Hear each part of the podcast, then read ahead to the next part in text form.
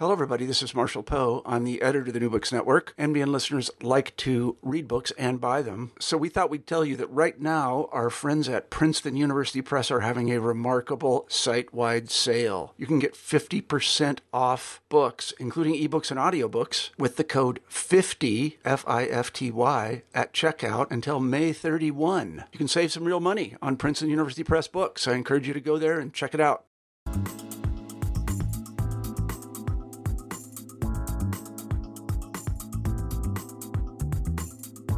Hi, this is Rebecca Buchanan, co host of New Books Network, New Books and Popular Culture, and today I am here with Andreas Bernard, the author of Theory of the Hashtag.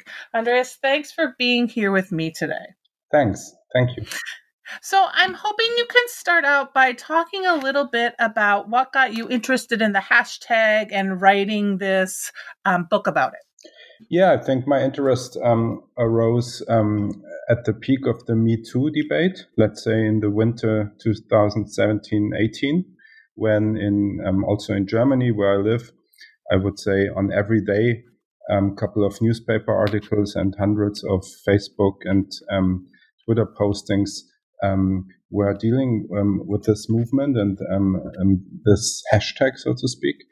And in Germany and um, of course um, as well, and especially in the US, I think they have been discussed day by day in in, in, in hundreds of uh, of postings, um, the ethical and political um, um, reasons and the ethical and political um, content of all that. But what I've never seen, at least in Germany, was somebody who dealt, let's say, with the media technological conditions of this whole movement, uh, or in other words, how the hashtag shaped the whole debate. And you remember that um, there have been, for example, a lot of um, statements, uh, at least as far as I knew in, in Germany and Europe, about the problem, let's say, of the um, of the thresholds of this movement. So where there's um, there's a certain kind of um, abuse starts, for example, what could you consider as part of Me Too, what not?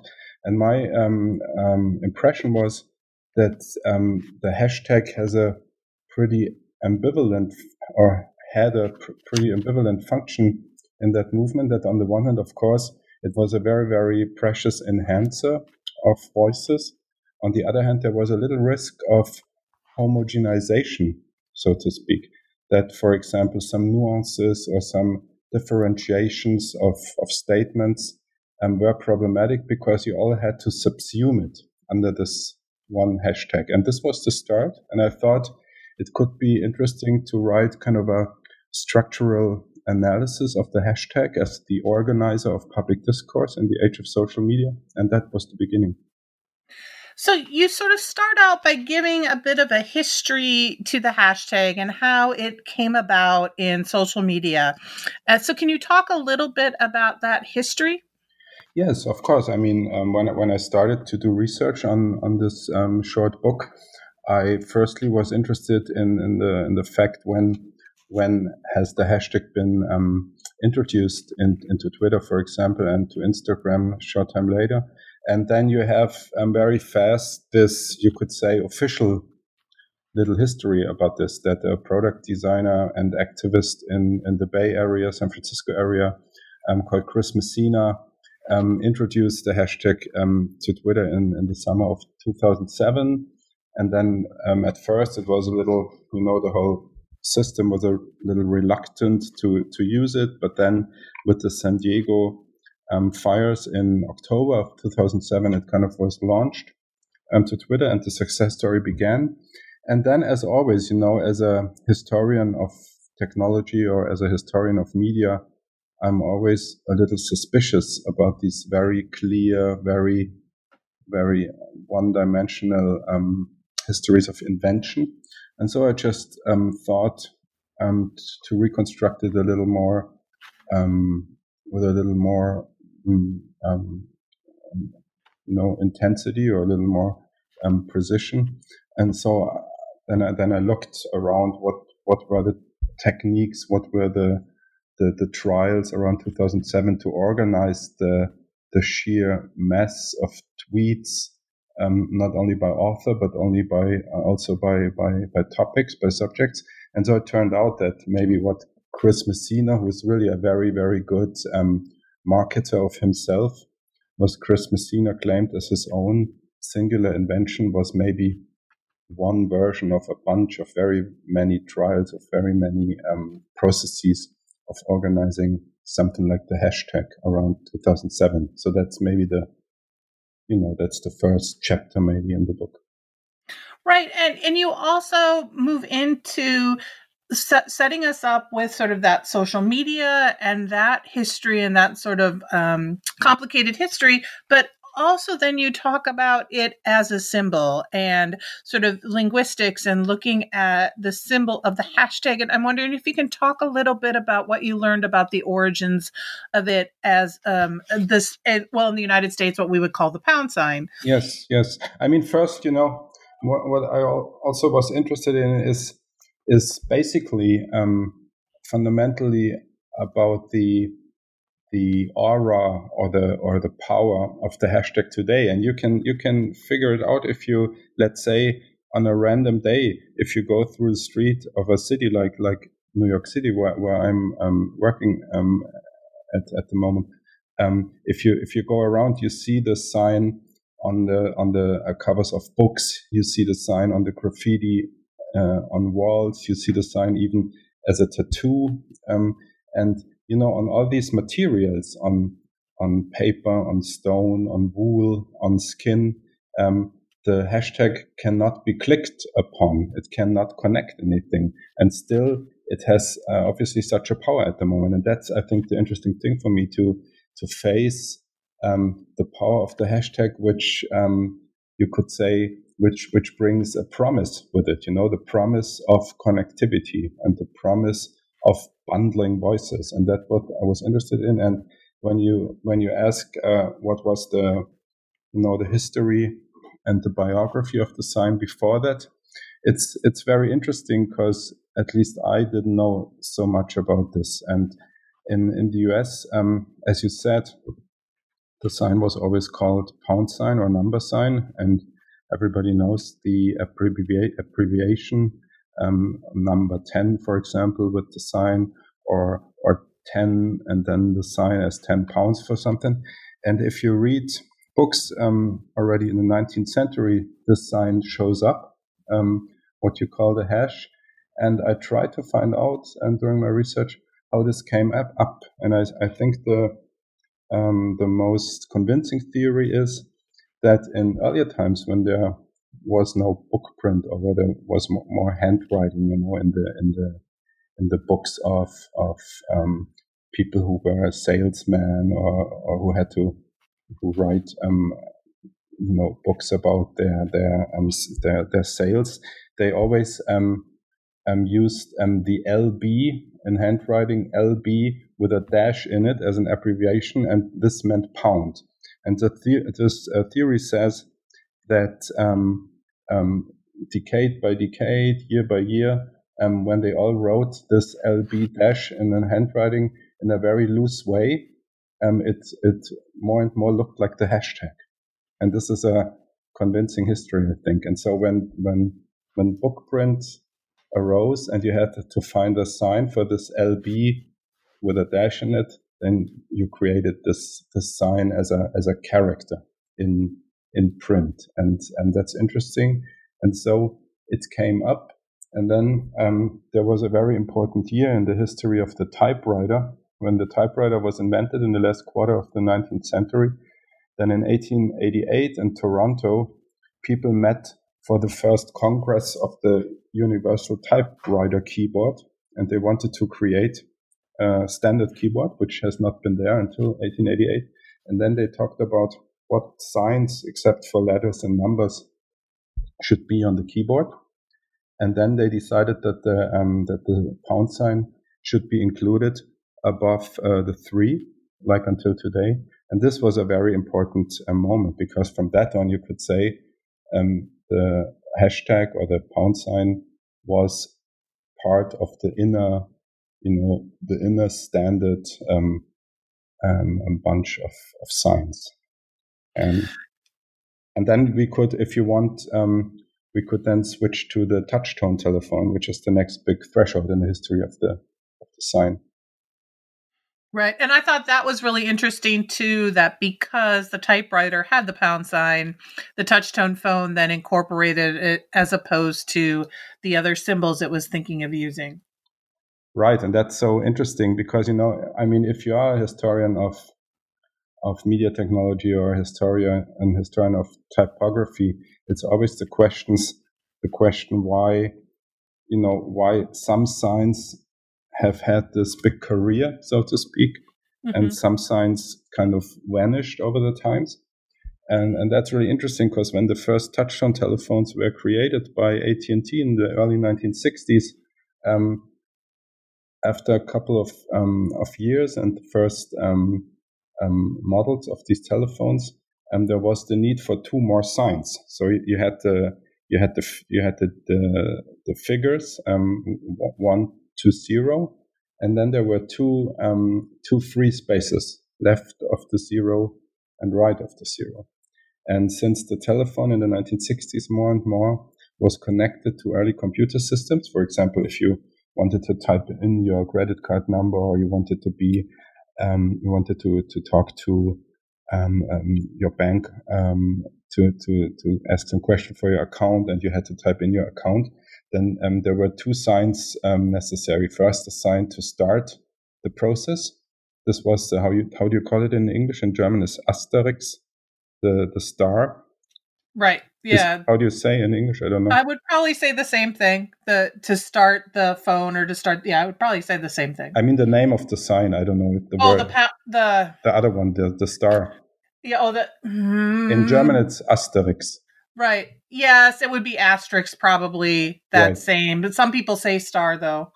Okay, so you had the star to start the process, and then um, the engineers of the touchtone telephone thought about what could be the sign um, for the ending of the process. You know, like the confirmation. Um, type in your number and confirm with the sign. and in the early, um, uh, in the first AT and T touchtone phones, it was um, the diamond sign and and then they they wanted to to go on on market, you know, try to sell the first phones in the mid 1960s, and then they figured out that the diamond sign is not on the universal typewriter. And since you had to fill out so many formulas and you had so many different form of, of papers which would be um, at hand in stores and everything for advertising and for, for sales. And then the engineer said, no, we have to have a sign um, which is part of the universal keyboard and then they decided to take the, the pound sign. And this is like the big um, threshold in the biography of, of the of the pound sign in the in the second half of the 20th century, because from then you could say, okay, now now this um, pound sign is really one of the most important signs on touch tone telephones. And then when the internet started for for for everybody in the early 90s, then it uh, showed up in these, maybe you remember, in these very early forms of chats, which were called re, um, relay chats. Mm-hmm. And you already then had the structure that on these early internet chats, if you wanted to start a new subject, you put in the um, uh, the pound sign. So this was already kind of a of a pre era of the hashtag. And then when Twitter came in 2006, one year later, um, the hashtag started its career. Right. And so you give us a sort of history of this symbol. Um, and then you also talk about how this, um, using this symbol impacts the use of keywords in sort of library sciences, as well as sort of organizing things and categorizing things. So can you talk a little bit about this, what has happened now with keywords and, and sort of that history and how that comes into play?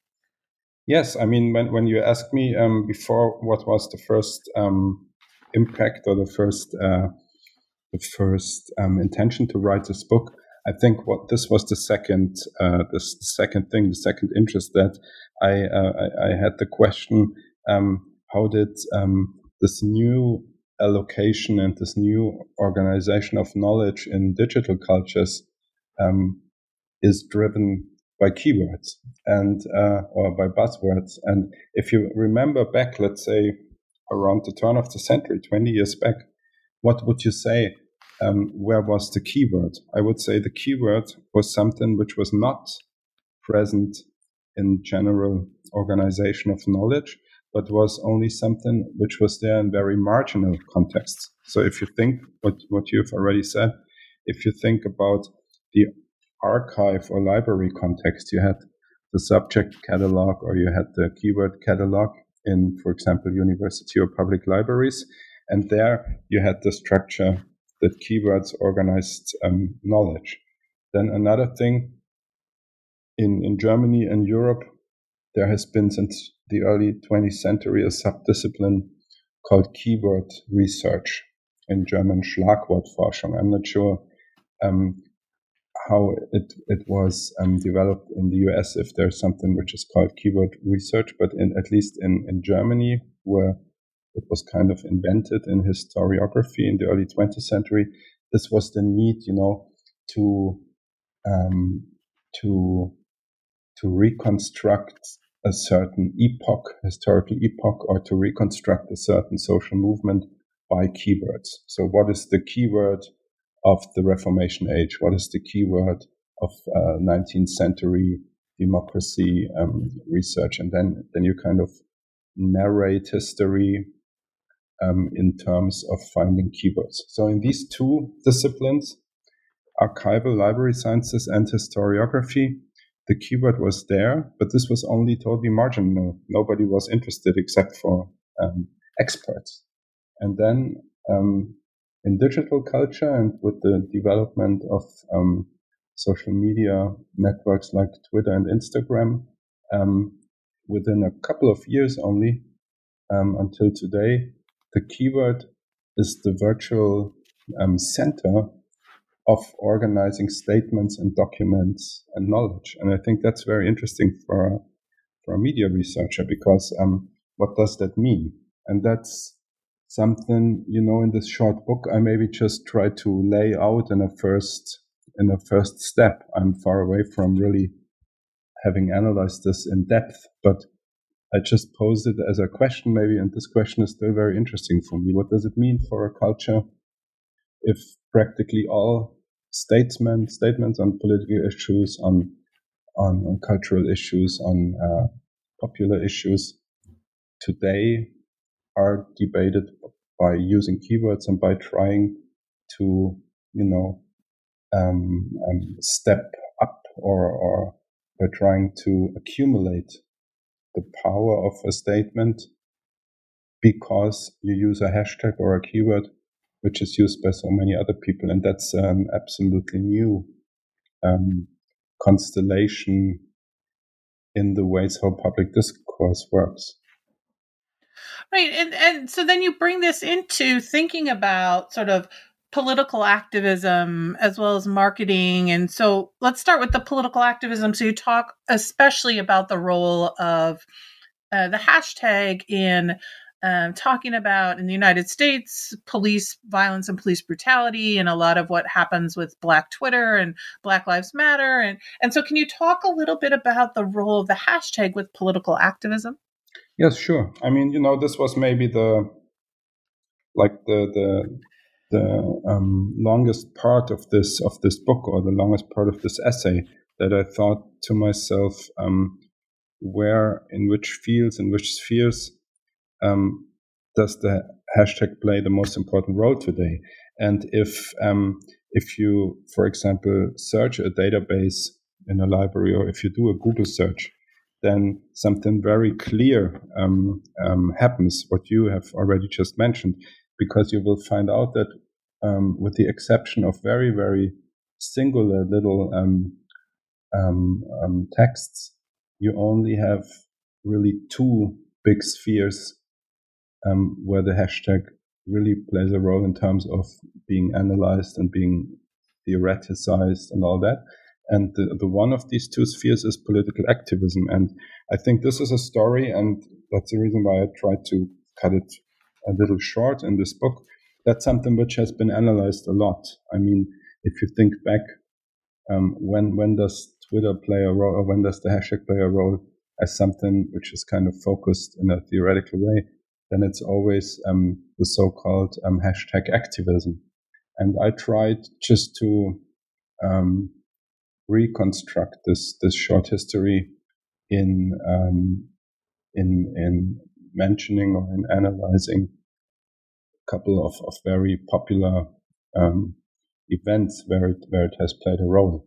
And as you have just mentioned, I think the most popular hashtags in um, in terms of political activism were hashtags like Black Lives Matter or, or Ferguson, where of course the very important productive role of the hashtag has become very clear. So if you think about events where um, where white um, authoritative persons, armed persons, kill unarmed black teenagers, then you can say that um, both the um, journalistic and juridical reactions towards these events in mass media and in television and in newspapers were not very satisfying, were insufficient. And then, of course, a medium like Twitter and a hashtag like Black Lives Matter or Ferguson, which has been um, used in over 30 million statements until today, um, is a very powerful tool. And uh, and that's the, what I would say. That's the one you could say. That's the one big um, big um, you know big moment of the hashtag that for those who are not represented well in mass media, for those whose voice is kind of ignored or at least disturbed. For those, um, the hashtag on, on, Twitter can be um, a site where the own voice can be raised without the filters, without the distorting filters of mass media. And this is, I would say, the role of the hashtag in uh, in political activism.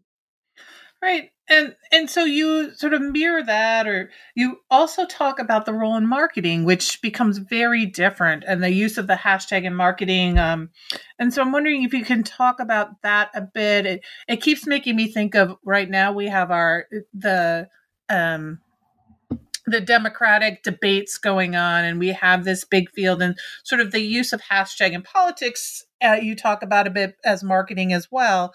Um, but can you talk a little bit about that other role and the marketing role of the hashtag? Yes of course. Um, you know when i started this book um, I, I, work um, at a center for digital cultures at a german university and we have a lot of fellows from all over the world. And this um, topic of hashtag activism was kind of um, present in in our, in our, research at the Center for Digital Cultures um, within the last two or three years. And uh, when I when I listened to these talks or when I read those um, papers and and the volumes um, which have been edited with different papers on hashtag activism, I always kind of missed um, the mentioning of this ambiguity because there's, for example, a, a, a very um, a very good, very thick 500 page um, volume um, called hashtag um, activism, um, edited by a researcher called Nathan Rambukkana, I think from California in 2015. And there are a lot of papers, five, 600 pages um, long uh, altogether, which call the hashtag, as they do in, in this book, a, a, um, a rebel sign, you know, a rebel um, part of typography, which can alter the mainstream discourse in politics, which can be an alternative um, to to certain political um, tendencies. And I always missed when I read this um, the other side, and I would the other I would say the other side is exactly the other fifty percent of of texts of articles of instructions which show up if you type in a hashtag in Google or if you type in hashtag in a database. And these other 50% are kind of uh, unknown or kind of um, ignored um, by by the academic humanities uh, community. And, uh, and I wanted to, you know, I wanted I wanted to give um, insight in both worlds. And this other um, sphere, hashtag marketing, I mean, it's very clearly understandable why the hashtag in marketing and in advertisement is so important, you know, because um, the hashtag gives the possibility to the companies um, to find a slogan or to um, not even to create a slogan themselves, but to find slogans, let's say, in the Instagram community and to kind of um, like pirates, you know, um, um, um, um take them and transform them into a slogan of product um, marketing and let all the people, especially on Instagram, who um, who use this um, um, hashtag on their profiles be a part of this community. And um, as you know, this kind of marketing um, has had a, a, special name since 10, 15 years called content marketing. And content marketing reacts to the different media sphere in digital culture. Until 20, 25 years ago, a company had to pay um, for advertisements in the newspaper or on radio or on television um, to have um, some some space or some time to um, um, do marketing for their products um, as a separated part of media. Now, as you know, it's totally different. Now, every big company is kind of a media house itself.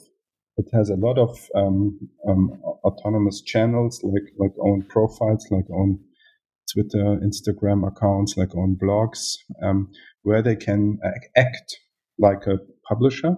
For example, Red Bull, the Austrian company, is the big pioneer of this. And now every company can create a media sphere where advertising is far more subtle. Advertising now means create an atmosphere and content where the consumers maybe feel in the mood that they want to connect to this brand.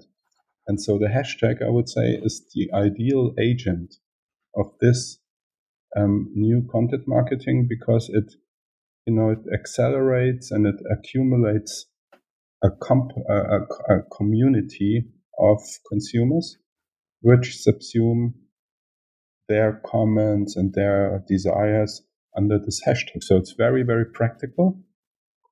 And I think you have to think about the consequences. You have to think if this hashtag, you could say, um, commodifies language. So the words after the hashtag or the order of words after the hashtag are kind of a commodity, a kind of a slogan, kind of a kind of a marketing um, practice. If this is the case, what does this mean for the usage of the hashtag in politics or in activism? And I think this is a question which is maybe necessary to pose. Right. And you sort of end this with that discussion. Is this empowering? Is it sort of leveling um, that use of that hashtag within statements? How people often will use the hashtag to um, be sarcastic or to emphasize something that they're tweeting about or posting on Instagram, but also then the use of it by companies or other ways to make it um, more uniform. And so, can you just sort of talk about that and uh, sort of the conclusions that you've come to? Yes, I would say the conclusion, you know, since it's more an essay, it was not my concern really to to have this complete, absolutely um, um, structured, differentiated analysis, but it was more, since it's an 80, 90 page essay, it was more the matter of um, asking questions and to lay out some some reflections on, on the hashtag. And I think what was important for me is to lay out this ambiguity or this ambivalence that um, on the one hand, of course, um, the hashtag in the last 10 years has been a sign of empowerment, has been a sign where people can unite, where people can bundle statements to let them have more power, more influence, more impact than they would have without it. But on the other hand, and that's maybe even more important, I would say, since you can see even in the in the in the few months my book has been published, um, that it has been conquered more and more by um, by um, by marketing, by companies, by by public relations, uh, because um, it's so you know it's so seductive that um, that every every statement every statement which uses the same hashtag can be used in in this way that you kind of commodify um, language that you kind of um, transform language into advertising into marketing. And this um, is what I what I meant with leveling what you have mentioned just um, before that the that the hashtag maybe levels um, um, language levels desire level statements. And you can always think about maybe this could be something like a conclusion. Um, the conclusive questions could be what has um, what has the hashtag maybe how could you say what has the hashtag enabled it has enabled um, the amplification of voices. It has enabled the, um, you could say it has enabled maybe the, the bundling of voices. But you could also ask, what has the hashtag weakened? And I would say it has weakened maybe the uh, uniqueness of voices, and it has weakened the um, idiosyncrasy of voices. So voices or statements which can't be compared, which can't be leveled, which are just kind of a little um, weird or spooky or very singular. And so in this ambivalence between empowerment and leveling, the hashtag um, is out there, I would say, in our um, digitally organized public discourse. And it's maybe worth to think about it um, even more in the future. And so you had mentioned too that this is part. So this is, like you said, sort of a a longer essay, um, and that it's part of a larger book and a larger project. So can you talk a little bit about that and what this is sort of attached to and part of? Yes, yes, um, very much. Um, um, in I think in the US, the the um, um, at, at Polity, the publisher, um, now two big two books have been released in a very short um, period. So maybe four weeks before the hashtag book came out, um, there was the release date of a book called um, The Triumph of Profiling, which is more like a, a more in-depth analysis of, of 250 pages or so. And in this book, I was interested in a, a little more, and a little broader um, question. What uh, is the status of, of the self? What is the status of subjectivity in our digital culture today? And my starting question was very easy because I asked, um, why had 25 years ago, why, why only serial killers and lunatics had a profile made by police or the FBI? And today, 25 years later, why does everyone have to have a lot of profiles voluntarily? So a format of describing subjectivity or identity which has been in the history of criminology and psychiatry a format um, to describe deviant subjects, has transformed in a very, very um, fast period of time into a format which is um, something we voluntarily um, do to have a certain, um, you know, to feel more attractive, to feel more um, socially integrated. And that was my question. And the history of the profile, which I try to reconstruct in this book from the early profiles in psychiatry in the early 20th century to the FBI offender profiles since the 1970s to today. Um, this um, history of the profile was one thread to write um, the history of contemporary subjectivity, and the other two threads were um, the history of localization technology, where you could pose the same question. When was it necessary to localize yourself in space 20 years ago? It was when, you know, the FBI agents put a small beeper under a car to, uh, to look where, where the suspicious um, person will go to, or you put electronic tags on the, on the, on the wristle or the ankle of, of criminals to look where they are.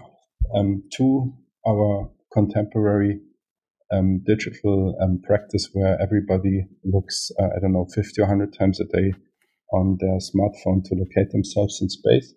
And the third thread, of course, um, very prominent is the whole quantified self movement, where you could also say, where did it come from that people measure um, their blood pressure or measure their sweat or, or measure their, their heartbeat um, to find something out about themselves? This is also a technology which came up in, in the early 20th century in terms of the lie detector. You know, the lie detector in court since um, around um, the First World War was um, invented with the same um, with the same desires to find out the truth about persons as we try to to measure our bodily um, functions today. But again, with the big difference that the lie detector wanted to wanted to uh, know something about deviant subjects, and today it's about healthy, normal,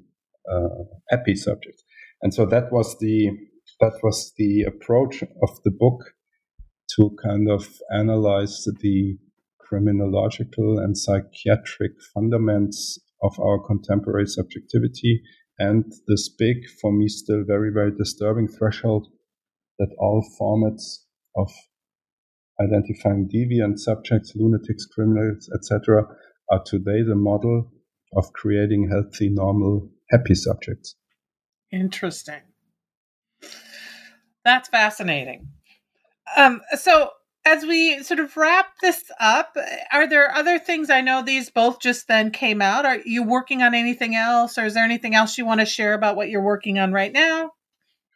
Yes, I mean, um, um, um, um since I'm, I'm, I'm uh, very glad that you're interested in my work, I can only say for for to whom it may concern that there's um, also uh, a book I wrote translated in English, which is about the history of the elevator. Totally different subject, um, but also interesting. You know, um, before the elevator, um, all the spaces uh, uh, on, on on the top floors were very scary and for poor people and for illegitimate relationships. And then after the elevator, you had the penthouse, the roof garden, and the chief executive suite. So this is kind of a also a, a book which tries to examine the, the um, implications of a technological shift.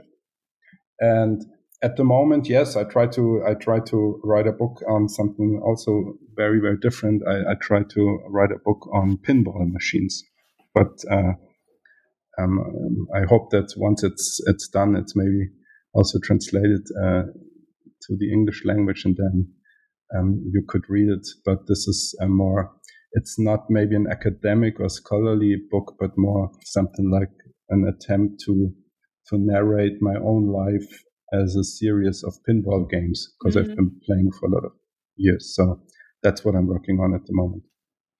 Well, it has been wonderful talking to you and learning a little bit more about your work and what you're doing. Um, again, this uh, is Rebecca Buchanan, who for New Books Network, New Books and Popular Culture, and I interviewed Andreas Bernard, who's the author of Theory of the Hashtag, as well as The Triumph of Profiling. So thank you so much for talking with me on New Books Network. Thank you very much. Thank you. Mm-hmm.